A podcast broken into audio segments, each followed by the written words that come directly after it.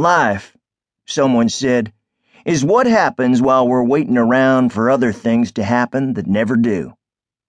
Amen, as Brother Douglas would have said, hoisting his Bible like a sword and brandishing it there framed by stained glass windows depicting the parable of the talents, Mary Magdalene at the tomb, the Assumption.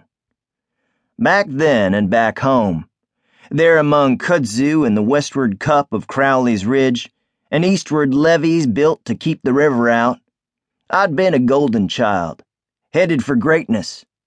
Greatness meaning only escape from that town and its mean horizons. I'd ridden the cock horse of a scholarship down the river to New Orleans, then back up it to Chicago, following the course of jazz, where, once I had secured a fellowship, head and future pointed like twin bullets towards professordom.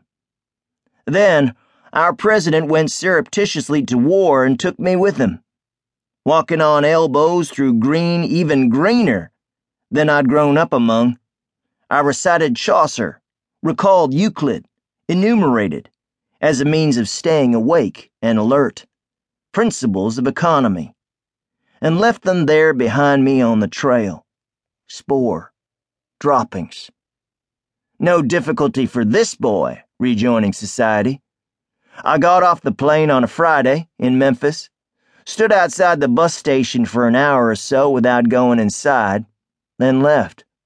Never made it home found a cheap hotel. Monday, I walked halfway across the city to the PD and filled out an application.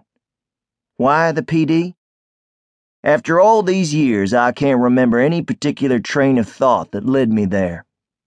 I'd spent two and a half years getting shot at. Maybe I figured that was qualification enough. Weeks later, instead of walking on elbows, I was sitting in a Ford that swayed and bucked like a son of a bitch, cylinders banging the whole time. Still making my way through the wilderness, though. If anything, the city was a stranger, more alien place to me than the jungle had been.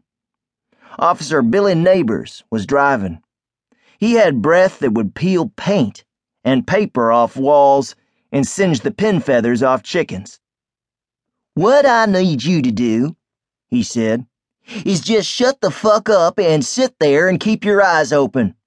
Till I tell you to do something else. That's all I need you to do. He hauled the beast down Jefferson towards Washington Bottoms, over a spectacular collection of potholes, and into what appeared to be either a long abandoned warehouse district or the set for some post war science fiction epic. We pulled up alongside the only visible life forms hereabouts, all of them hovering about a spur station advertising Best Barbecue. A four floor apartment house across the street had fallen into itself, and a young woman sat on the curb outside staring at her shoes, strings of saliva snailing slowly down a black t shirt, reading, Eightful, de Ed. A huge rotten wooden tooth hung outside the one time dentist's office to the right. The empty lot to the left had grown a fine crop of treadbare auto tires, bags of garbage, bits and pieces of shopping carts, bicycles and plastic coolers, jagged chunks of brick and cinder block. Neighbors had the special on a Kaiser roll, Fritos, and a 20 ounce coffee. I copied the coffee, passed on the rest. Hell, I could live for a week off what he spilled down his shirt front. But that day his shirt was destined to stay clean a while longer, because once we'd settled back in the squad and he started unwrapping, we got a call. Disturbance of the peace, Magnolia Arms, apartment 24. He drove us 12 blocks to a place that looked pretty much like the one we'd left. Gotta be your first DP, right?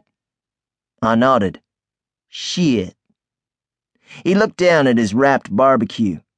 Grease crept out slowly onto the dash. You sit here. Anything looks out of whack, you hear anything. You call in, officer needs assistance. Don't think about it. Don't try to figure it out. Just hit the fucking button. You got that? Gee, I'm not sure, Captain. You know how I is. Neighbors rolled his eyes.